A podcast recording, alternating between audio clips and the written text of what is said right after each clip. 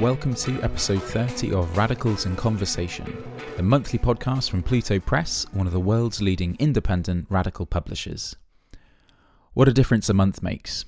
Last time we were joined in the studio by Lola Olufemi, Jade Bentil, and Gail Lewis. They were discussing Lola's new book, Feminism Interrupted Disrupting Power. That conversation is well worth a listen if you haven't already, so do check it out. Here we are four weeks later in a very different world, but we're adapting, and I'm curious, if also a little bit nervous, to see how our first ever 100% remote podcast recording is going to go. Today's conversation has been in the pipeline for a little while. Pluto releases two new books in the Outspoken by Pluto series every six months. Feminism Interrupted came out on the 20th of March, and the companion release to that is Split Class Divides Uncovered by Ben Tippet. And it's a wonderful book. There's a really strong, clear argument that runs through it, and it's entertaining as well, which isn't always a given in the world of academic non fiction publishing. So I've been looking forward to discussing the book on radicals in conversation. Needless to say, COVID 19 is going to change our conversation a bit from what it might have been. It's thrown the idea of class and class society into sharp relief, ridiculing many of our economic system's foundational premises. For one, the idea that as a worker, your paycheck is a reflection of your value to society. So, anyway, there's lots to discuss, and I'm very pleased to welcome to the show Ben Tippet, author of Split Class Divides Uncovered. And we're also lucky enough to be joined by Grace Blakeley, author of Stolen How to Save the World from Financialization, which was published by Repeater Books in 2019, and Emily Scurrah, a researcher at the New Economics Foundation. But before we get stuck in, I have a few quick announcements. Firstly, as always, you can get the coupon code podcast at the checkout and receive an exclusive discount on Split and other related books to today's conversation. Just go to plutobooks.com forward slash podcast reading to browse the full list. Secondly, if you didn't already know, subscribers to Radicals in Conversation are now going to be getting twice as many episodes coming through on the feed. Pluto is partnered with the People's Forum in New York, and we're now excited to be bringing you their monthly interview show, The New Intellectuals, as well. The first episode is already out. Host Jordan T. Camp interviews scholar activist Keeanga-Yamahtta Taylor. So if you've not listened to that one yet, do check it out. And finally, on a more urgent note, the coronavirus pandemic and the global lockdown that it's necessitated is a real existential threat to a small, independent publishing house like Pluto. With our warehouses and bookshops closing, we have to adapt the way that we work and the things that we do if we're going to make it through the coming months. So, we're going to be shaking things up a bit, making more digital interventions, including a virtual events program and online seminars with our authors, and much more besides. Most importantly, we want to keep publishing books. But to do all of this, we're going to need your help. To that end, we're excited to launch our new Patreon page. We've got four membership tiers starting from just £3 a month, and there's lots of great membership rewards, including free ebooks, deep discounts, access to extended editions of the podcast and other exclusive content, merch bundles, and much more besides. So if you want to support us, or indeed if you want to hear the full, unabridged version of this podcast, do head over to patreon.com forward slash Pluto Press and sign up as a patron. All right, I think that's the plug over. So back to today's conversation. Ben, Emily, Grace, uh, thanks to you all very much for joining us today. Have you all been holding up okay uh, over the last few weeks of lockdown? Yeah, good, thank you. It's actually kind of been remarkably similar to how I usually work, which is spending a lot of time at home on my computer reading and writing and engaging with other people via social media. So I've been coping okay. I do miss the pub though. Yeah, it's yeah. kind of it's kind of similar as a, a, research student. I feel like actually being a research student is kind of already going into self isolation a little bit anyway. so it's like the the the only difference is you know you basically have your flatmates and your your friends at home with you to uh to do the research with you. So in that respect, it's actually been going okay yeah, my job isn't that different either. Um, although all of the restorative things that make my job more bearable on a weekly basis have been taken away from me. So that's a thing that I'm mourning. All right. Uh, so, Ben, I thought maybe we would kick off today's discussion by just talking a little bit about some of the main themes in the book. Yeah. So, one of the central premises uh, is that we're often told we live in a classless society, uh, and that class, whenever we do think about it at all, um, is often considered along purely cultural lines. Mm. Now, you avoid the false dichotomy of class being either 100% about culture or solely about economics, but you do foreground this uh, economic nature of class. So, I wanted to ask why is it important that we understand class in this way? Yeah, sure. I mean, it's talking about class really um, in Britain, I think, is quite an interesting thing because, on the one hand, in the UK, you know, we're famous for our kind of rigid class hierarchies.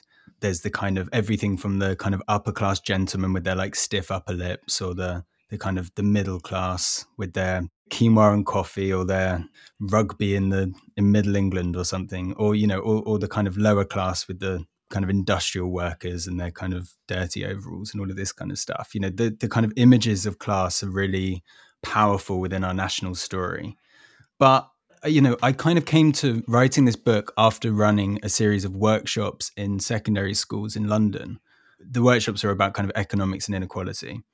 And I was asking uh, students, you know, what, what, what do you think about class? And the answers I got back were just uh, a huge diversity of different kind of definitions. On the one hand, you know, you have this idea that kind of class is this like rigid social hierarchy. You know, you have a kind of lower, upper, and middle class um, and in a way, the kind of hierarchy determines kind of your like esteem and status in society. And actually, a lot of the students didn't really want to position themselves in this class hierarchy because they saw it as something that was kind of, you know, negative or you know something that they didn't want to be associated with.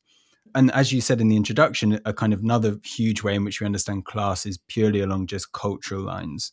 So this is, you know, class defined by people's accents or by their tastes you know what kind of films they watch how they decorate the inside of their homes um, then there's also the kind of idea that class is purely just about your background you know this could be the kind of alan sugar definition of class where you have kind of a billionaire a member of the house of lords someone who has the catchphrase you're fired and is still called a kind of like authentic working class voice you know and i think also you had this idea that kind of class was really outdated as well it was something that kind of just belonged to the past or, you know, relevant in the Victorian times, but not relevant today.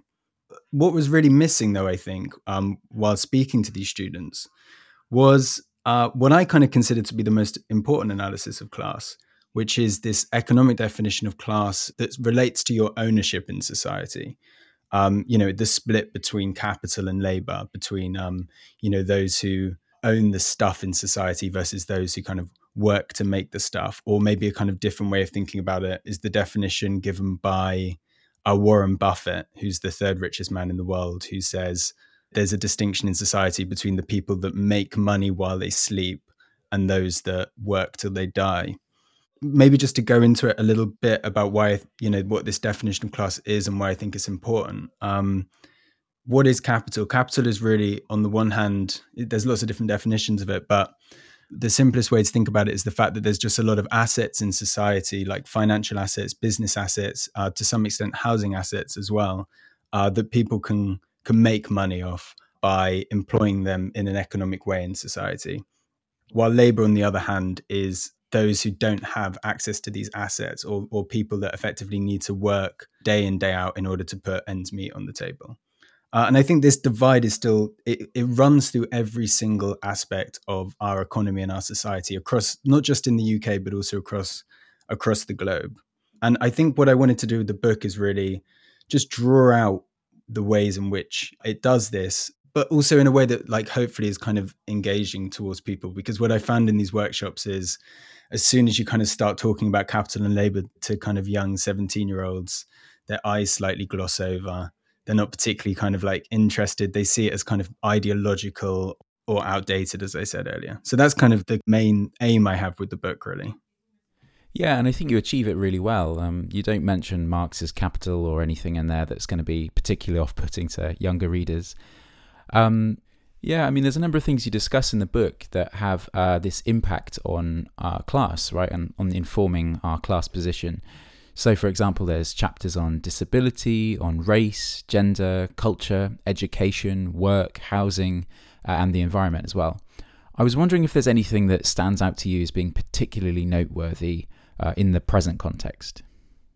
Um, I think probably the best place to start would be work. You know, I think this is where the immediate impact of the measures that governments have imposed to deal with the corona crisis, the health crisis, is clearly um, has first impacted the labour market and work.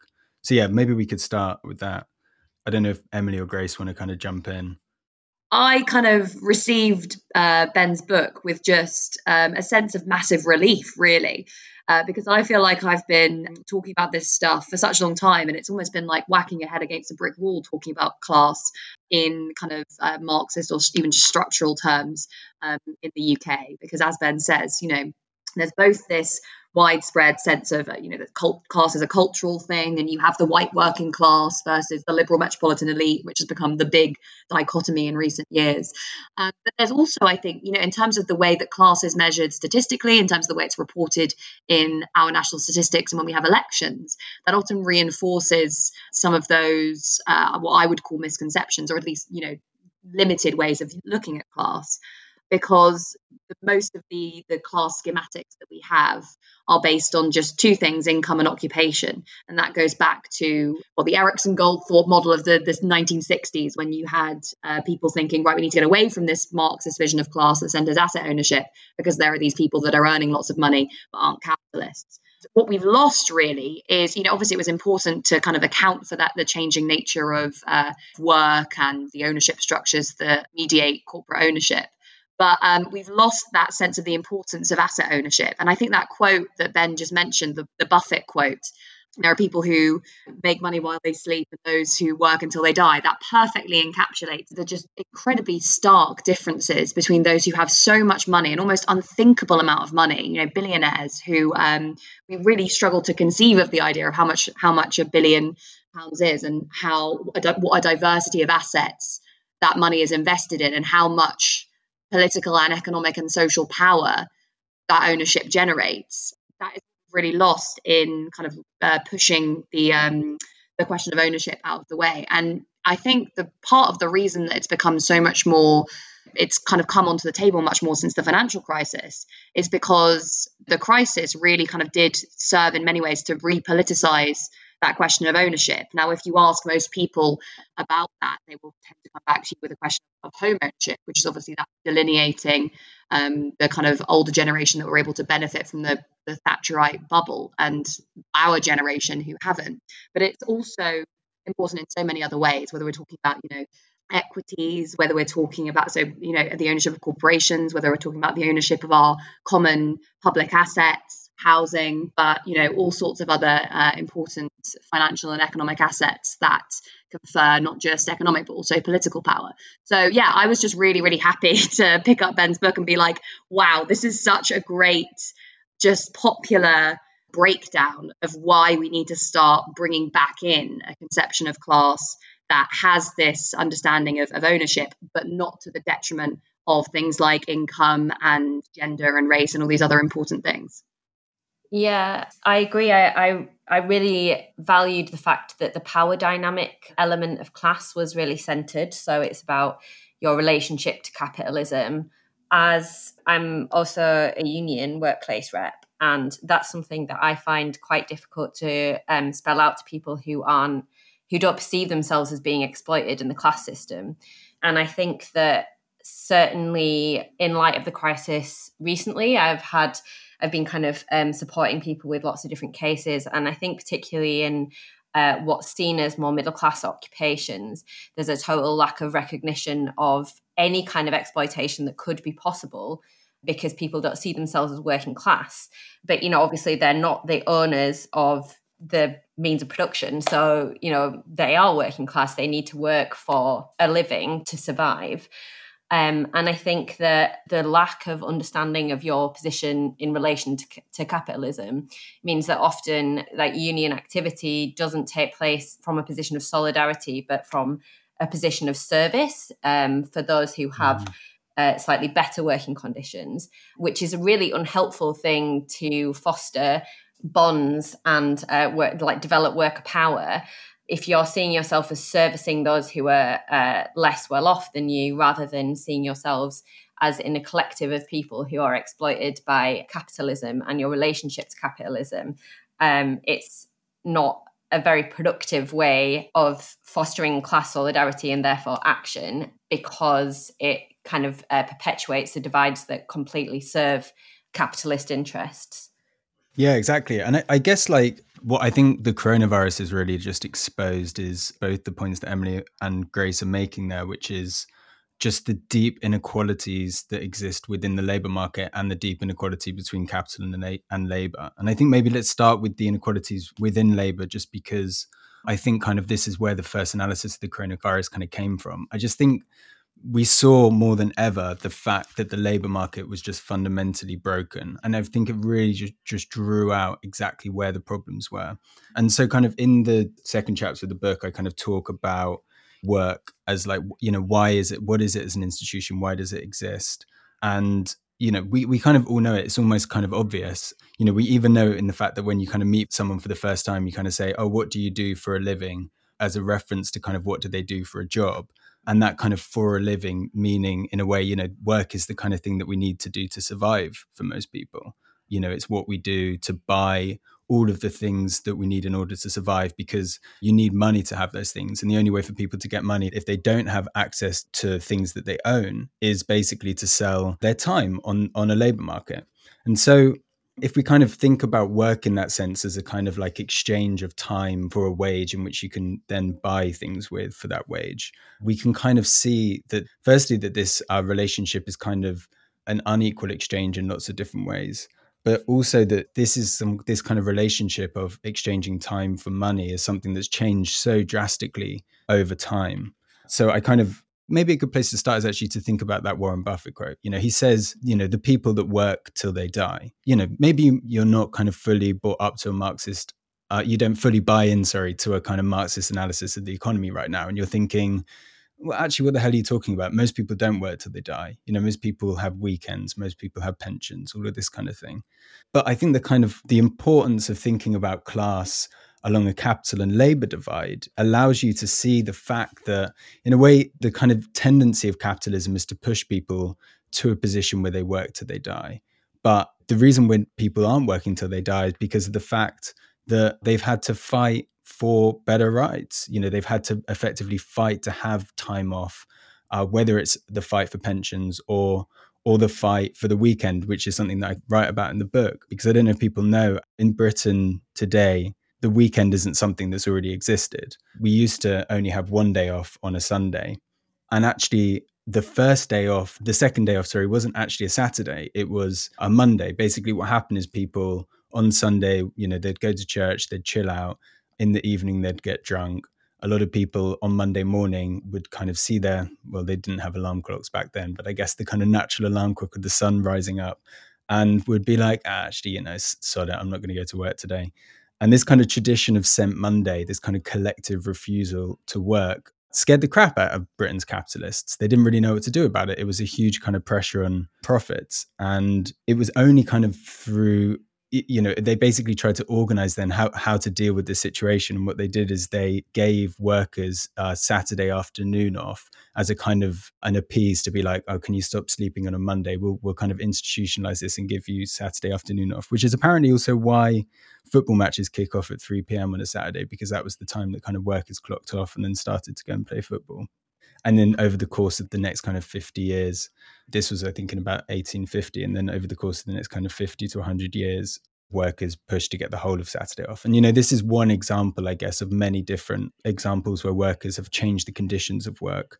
And I think, kind of at the moment, what we're seeing now with coronavirus, um, and I think something that I'd really like to discuss with, with both you and Emily and Grace is like, you know, which way is the balance of power shifting right now? Is it is it shifting in favor of workers or is it shifting away from us? Because on the one hand, I really think, you know, there's a lot of reasons to see why the power would be shifting away from workers right now. We're, we're kind of looking into the abyss of some of the worst unemployment statistics that we've ever seen in the history of capitalism. I'm sure people have probably seen it, but the I guess the most shocking stat was the one coming out of the US, which was the number of people claiming unemployment benefits in the US was just I think it was something like 6 million over the course of 2 weeks and it just was completely incomparable to anything that has even been uh, in the past in the 2008 recession or the Great Depression. And we're seeing uh, relatively similar shocking statistics across all countries of the world.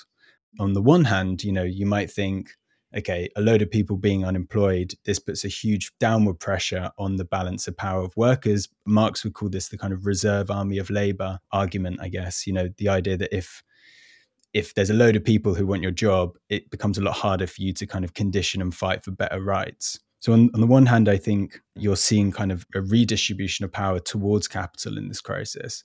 On the other hand, you know we're seeing a kind of an opening up of a possibility for to challenge the power of capital and i think you know over the weekend in the financial times there was this editorial that kind of put forward basically ideas that have been complete economic heresy in the um, mainstream orthodox kind of neoclassical tradition stuff like universal basic income things like wealth taxes things like income taxes in this this sense, I, I guess I'd like to ask Grace and Emily what they thought about that, whether they think how they think the kind of balance of power is shifting now, and what the labor movement can do to to push the balance in power in, more in favor of, of labor.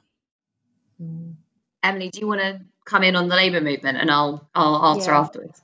Yeah, sure. I mean, it's really difficult at this time to strike a good balance between being hopeful and you know giving people the energy and the wherewithal to still fight in uh, you know workplace struggles and to increase the, the power of labor in relation to capital. But at the same time we have had decades of decimation of the union movement through legislation um, and through cultural narratives as well we now have particularly right wing Tory government at the helm. And we've also seen something that I've really noticed is the perpetuation of quite defeatist narratives about the inherent nature of people being selfish through stockpiling or through going to parks. You know, it's not a surprise that this is the case, but without um, an analysis of the kind of power dynamics that lead to those those things happening um, in the media, it is the case that we've now seen a mass injection of um, public spending in a way that we've not seen the state take responsibility for in the last few decades of neoliberalism. But that isn't to mean that that balance will be shifted in favor of workers or in favor of those who are less well off and more at the mercy of the capitalist system that's something that will only happen shifting the power uh, to the hands of workers through uh, concerted effort and mobilization. It's quite difficult to see that happening uh, without huge effort at the moment because there are so few people who, uh, I mean, this is just anecdotally the case, but you can also see it in terms of like union density figures. Mm. There are so few people who turn to a union as their kind of immediate response to facing economic catastrophe on a personal level. So a lot of people kind of will go to bosses to kind of ask for things, either because they believe that um, bosses have their best interests at heart, or they just are quite fatalistic about uh, change, which is quite understandable when you think about how much the social security net and wages and conditions have been suppressed in the last few decades. So I would, I'd say that I, I guess I'm feeling um, a little bit negative at the moment, particularly in light of the fact that beyond just the workplace itself, in terms of ownership of assets, um, if you think about one of the sharpest edges of that in the private renter sector, renters might have rents uh, suspended, but then they might have to suddenly pay for it all at once. Yeah. And because of the kind of lack of awareness that, that people have of like w- ways that they can necessarily challenge that, because there haven't been very many because of legislation in favor of landlords. Um, I think that what people might feel that their energy is more directed towards is firefighting and the sort of people who do own assets and wealth will continue to to have their lives fairly uh, kind of similarly as they were pre-crisis. Um, I guess that's not necessarily something that we have to accept though, because there are amazing social movements that are like coming through with like a very structural analysis of this like the union movement obviously but also kind of new unions that are coming up and are trying to specifically target ununionized workers and London Renters Union and Acorn and other kind of big renters power movements um, but you know, as anyone in those movements would tell you, that doesn't come without a massive struggle, raising expectations and a huge amount of effort. Yeah, I mean, what I would say in terms of like where we are now and and how we're how the coronavirus is going to kind of affect the balance of power between different classes, I think some of the narratives that have emerged in the wake of the big stimulus packages that we've seen from various states all around the world um, has highlighted some of the limitations of the arguments that many on the left have been putting forward for a really long time. I mean, obviously, part of the reason that we've had over the last four years ish a bit of a socialist revival that has extended from social movement through the labor movement through to electoral politics has been because there's been widespread resistance against austerity, basically against the kind of shrinking of the state in the wake of the financial crisis. And the narratives that have been built in response to that have been we need more public spending, we need more investment, we need a state that's willing to kind of step up and do things for people. And now that that's happening, I think a lot of people are looking around and saying, wait, what? Boris Johnson, who's a baddie, is doing these things and these things are good. So what are we supposed to be saying? I think that kind of speaks to the importance of having an understanding of how class power interacts with institutions, particularly state institutions, and making sure that the demands being made by the left are not simply for, you know, good people at the top to do nice things, but are actually based on promoting democracy and accountability in all of those institutions in order to push back against not just bad Austerians who want to cut public spending, but actually the ruling classes as a whole. And I think the mm. potential problem that we're going to be seeing um, as the coronavirus worsens is, along with all those things that Emily just said, is that um, we're going to see a real change in the corporate environment. So there are going to be a lot of small businesses that are going to go under and a lot of very big monopolies that are going to do extremely well. You know, we could see the kind of Amazonification of large swathes of the economy. And partly, um, some of those big businesses will do well by basically kind of buying up their smaller competitors. So we'll see very strong tendencies towards monopoly. At the same time, you're going to see some corporate bailouts. So some corporations that do struggle, and those predominantly that are bigger and have stronger links with politicians, potentially are going to get bought up by the state itself. So then you get to the situation where, right, you have a, a small number of very big corporations with very close links to states that are run in the interests largely of capital. And you end up basically with state monopoly capitalism. Even if you have higher levels of public spending, you've got a tiny number of people at the very apex of the economy and of politics who are making all these decisions and are not doing so with consideration of the interests of working people in mind. They're doing so, number one, in order to enrich themselves, and number two, in order to stabilize capitalism. So I think, you know, the demands that we need to be making are not just more state action. That is very important just to mitigate the kind of short term impact that's going to have on people's lives. But longer term, we need to be thinking about actually demanding democratization of both the state and the economy. So, organizing to make sure that corporations are the corporate boards are um, responsive to the interests of workers and actually longer term that we can have much more worker ownership in the economy when we have public ownership that the, the ownership and management of that company is representative of variety of different stakeholders, and that we are taking those demands for political democracy much deeper into the state. So, you know, democratizing the Bank of England, which is going to have a huge amount of power when this crisis is over. So, yeah, I mean, I think there are potentially this could potentially develop some of the arguments that have needed to be made by the left for a long time, but which we perhaps haven't quite been able to focus on because of the mm. kind of attempts to build this majoritarian coalition and talking about austerity was the best way to do that. Um, but I think we're now seeing the limitations of that, and I hope and I I, I believe actually that we will now uh, see a deepening of those arguments for democratization and a, a better understanding of the class basis of, of institutional power. Yeah, exactly. I think maybe actually on just taking the last point that Grace says there about the class basis of the state, it's kind of again, it's hard to talk about this. I find without people thinking that you're talking in a way that's kind of conspiratorial.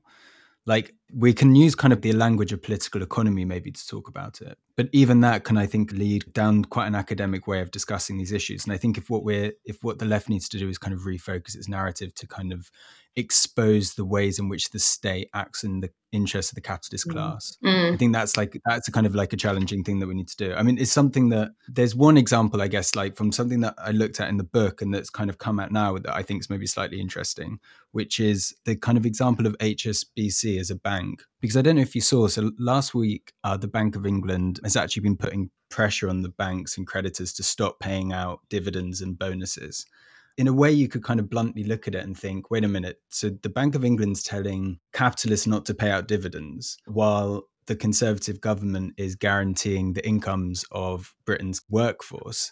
Is this not a clear example where the state is acting in the interest of labor and not in the interest of capital? You might say, you know, a critic might come along and say that. It was kind of interesting when I first saw the headlines of all these dividend payments stop being paid. Um, but then, actually, kind of as you read on within the kind of footnotes of of these articles or further along in these articles, you see that the kind of interest is within the detail of the story. And actually, um, what the kind of Bank of England was explicitly doing is was saying it was explicitly saying, you know, don't give bonuses and bailouts at this point because the public will kind of turn against you, and you don't know where this crisis is going. It might look like the financial system is going to be badly hit by this crisis, which then requires a kind of state bailout. And so it's in a way it's kind of a more of a marketing strategy, I guess, than mm-hmm. a kind of like strategy to overthrow the market. Mm-hmm. Yeah. And I think the, the deputy governor of the Bank of England said, quote, you know, we need to think very carefully about the optics. So I think these kind of examples, I guess, show that it's okay, it's not a conspiracy, but in a way, like state institutions they do do marketing they do they work in a way that is kind of strategic and interesting. And i think you know maybe one of the reasons why they feel like they need to kind of do this now in a way that they didn't maybe in 2008 is the fact that you know we have had 12 years of the left absolutely battering the financial system rhetorically and kind of associating it with uh, corruption and greed which you know might be a problematic discourse in some respects because the problem isn't necessarily the fact that the banks is kind of inherently more greedy than other places in the economy but I think it's interesting that kind of that that rhetoric has become so popular now that the Bank of England kind of needs to conduct this kind of marketing strategy on behalf of like British capital. Let me bring it slightly back to the example of HSBC. So, you know, HSBC basically, upon hearing that they weren't allowed to pay their shareholders their dividends and pay their CEOs these massive corporate bonuses, threatened to to leave London and said, "No, we're going to leave mm-hmm. London and go back to Hong Kong." You know, classic HSBC kind of tactic. And it They've reminded me of something that so many times. so many times. It's like their number one thing. It's like it's like the absolute. They are the boy that cried wolf of like the British financial system. Yeah, and, prosecuting you know, it, us for laundering money for Mexican drug cartels. Well, we're going to leave and go to Hong Kong. yeah, exactly, exactly. Yeah. You know that that is the thing that Grace is saying is that they literally said this in 2012 when they were literally found by the US government to be responsible for, I think it's something like 800 million pounds of Mexican drug cartel illegal money.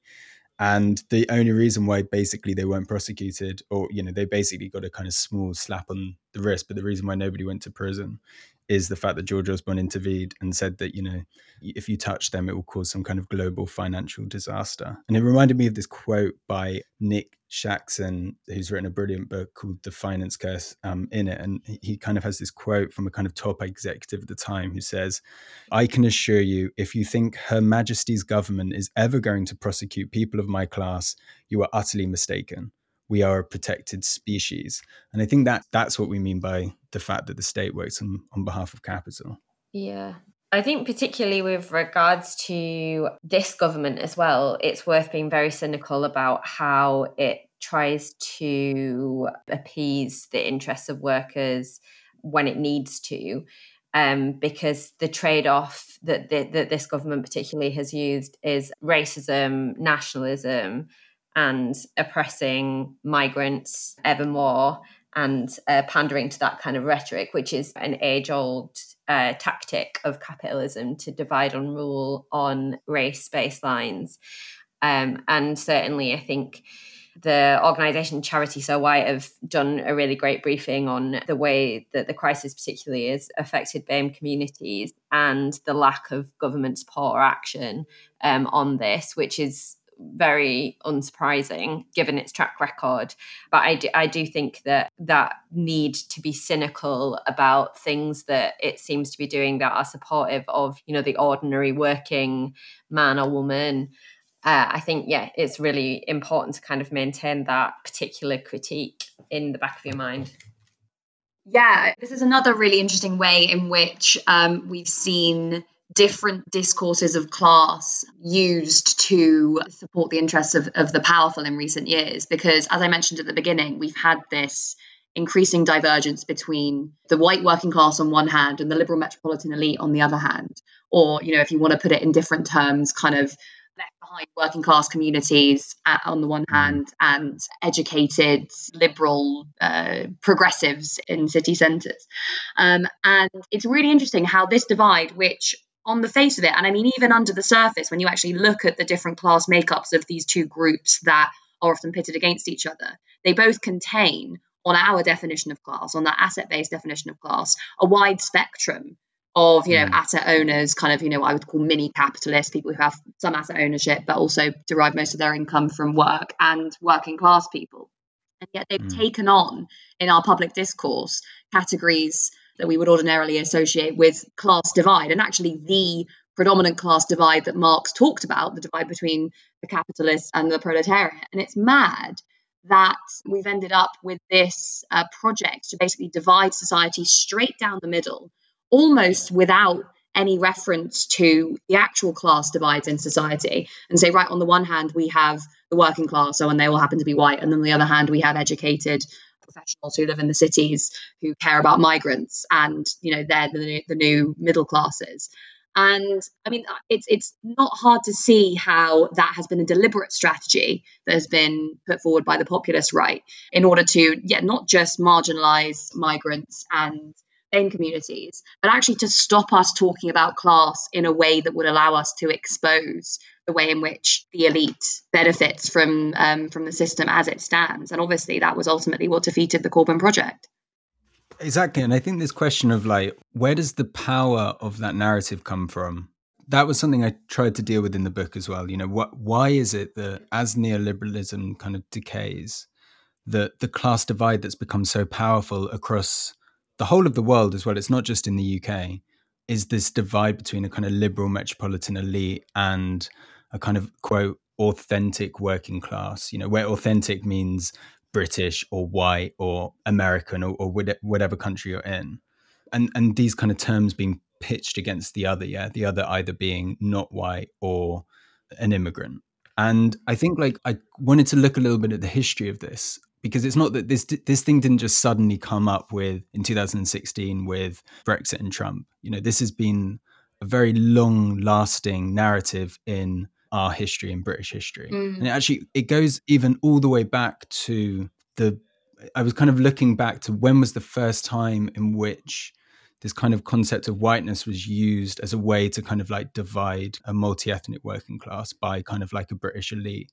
The kind of first example that I could find was in Virginia, you know, when the colony of Virginia, which was the first colony of what is now the United States of America, uh, was set up. You know, when basically people were first brought over, both from Europe and Africa, to kind of work the tobacco fields in Virginia both people were basically bought as indentured servants. And so Africans weren't originally brought as slaves. And actually, there was quite a lot of racial intermingling within the kind of incumbent working class. And it actually led to a kind of uprising where this kind of multi ethnic working class overthrew the capital in Jamestown. The British colonial elites had to leave and flee back to England. And on the kind of, when they kind of came back, they implemented these new rules where they defined people around a, a racial distinction.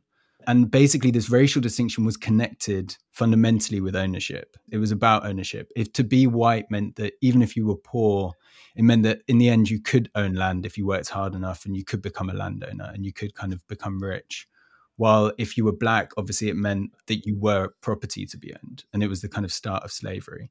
You know, from there all the way through our history, this was in the kind of early 17th century, like 1620s all the way through the kind of colonial period, this became a very effective strategy at kind of keeping colonial subjects in, in place. And what we kind of see in, I guess, like Britain today is that colonial project being brought home, I guess, to the people that live in Britain today. And it, and it is, as I said, it's not something that just started in 2016. You've also got it running all the way through the 20th century as well. When people came from HMT Windrush in 1948, we forget that somebody like Winston Churchill at the time actually complained that there were a considerable number of, you know, quote, colored workers at the post office. And he also said in 1955, he was fighting for re-election and he suggested to ministers that they should adopt the slogan keep england white. And you know it's not just the conservatives as well the labour party as well like clement attlee referred to these kind of new arrivals as as an incursion. Yeah. And and so like this divide and rule narrative is just so it's so embedded into kind of the nature of the british state. Yeah i think you can you know see it as a very effective uh, tactic on the part of the powerful, but equally the kind of sites for contestation of power and for cultivating solidarity. So, most kind of notably in history, the union movement has more often than not failed in seeing class as being an international issue rather than a national and therefore nationalist issue. I mean, there's some examples across history of workers acting in solidarity through strikes mm. and various other kinds of direct action to support their class in other parts of the world.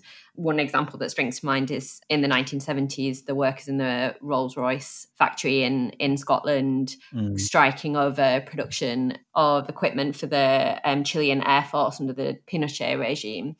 But I mean, those examples are really few and far between, and and you know, more often than not, like notable union leaders often totally perpetuate the myth of the it's migrants that are driving down wages rather than that's you know a natural thing that that a capitalist economy will always try and do mm. rather than fostering bonds of solidarity and that that is something that i i do find like particularly concerning at the moment with a government that is prepared, you know, on the surface to spend money to save workers, but you know, will will always throw migrants under the bus. Mm. And how on earth that can be fought with even the kind of sites of resistance playing into that false narrative. I'm, I'm glad Emily brought up the international element of it actually, because I think it is incredibly important actually to highlight the relationship between the class structures of various states in the global north and the imperialist relationships that those those states have with the rest of the world. Part of the reason that we were able to say class is dead is effectively because the strategy for I suppose, taming working class anger. Part of the strategy for taming working class anger and resistance over the past 50 years more than that actually, uh, since the end of formal colonialism, um, has been mm. to facilitate the hyper exploitation of workers in the global south who face unbelievably horrific conditions. You know, Marx talks a lot in Capital about just Dickensian conditions that workers face in factories in the UK. And, you know, a lot of people will go back to Marx now and say, oh, well, it's not like that anymore. But of course it is.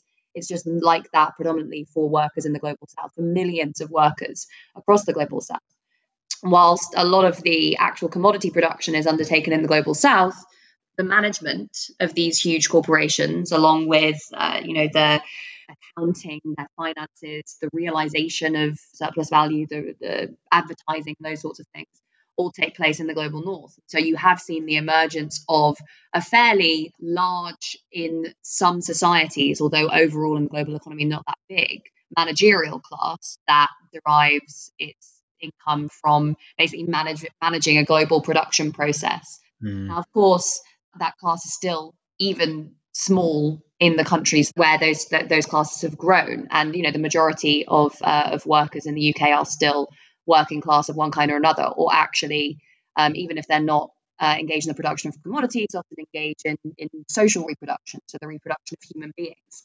But what we have seen, I think, is that those big structural changes and and the uh, massive increasing importance of imperialism in structuring the relationships between workers around the world has fed into the ease with which both states and you know certain uh, whether you're you're looking at you know union leaders or uh, working class intellectuals or whatever, have been able to uh, build a narrative that pits working people in in the UK against working people in other parts of the world.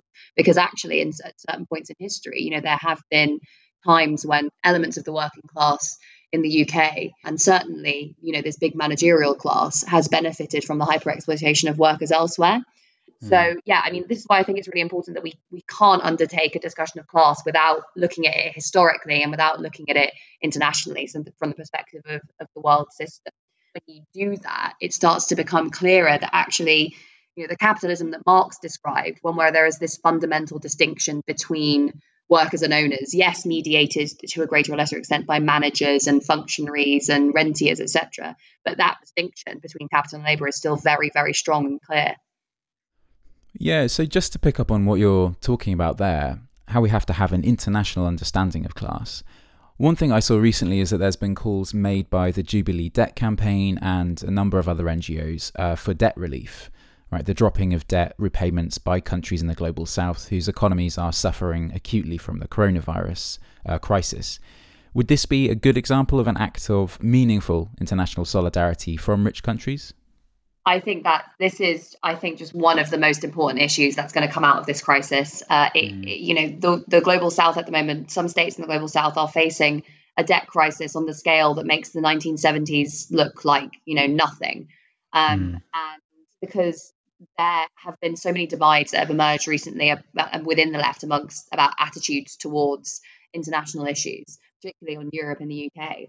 I think this is something where everyone can absolutely agree. Everyone who considers that we have any sort of responsibility towards workers anywhere in the world can agree that the idea that basically a bunch of states in the global south cannot afford to provide basic health care for people suffering from coronavirus because a bunch of bond vigilantes are selling their sovereign debt, pushing their bond yields up, and making it impossible for them to do so. I think that's something we can all completely agree on. You've been listening to Radicals in Conversation. This is a free, abridged version of the episode. If you've enjoyed the discussion and want to keep listening, then head over to patreon.com forward slash Pluto Press and join us as a patron today.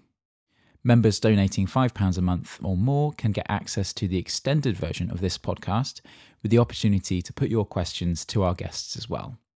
That link again is patreon.com forward slash Pluto Press. Thanks for listening.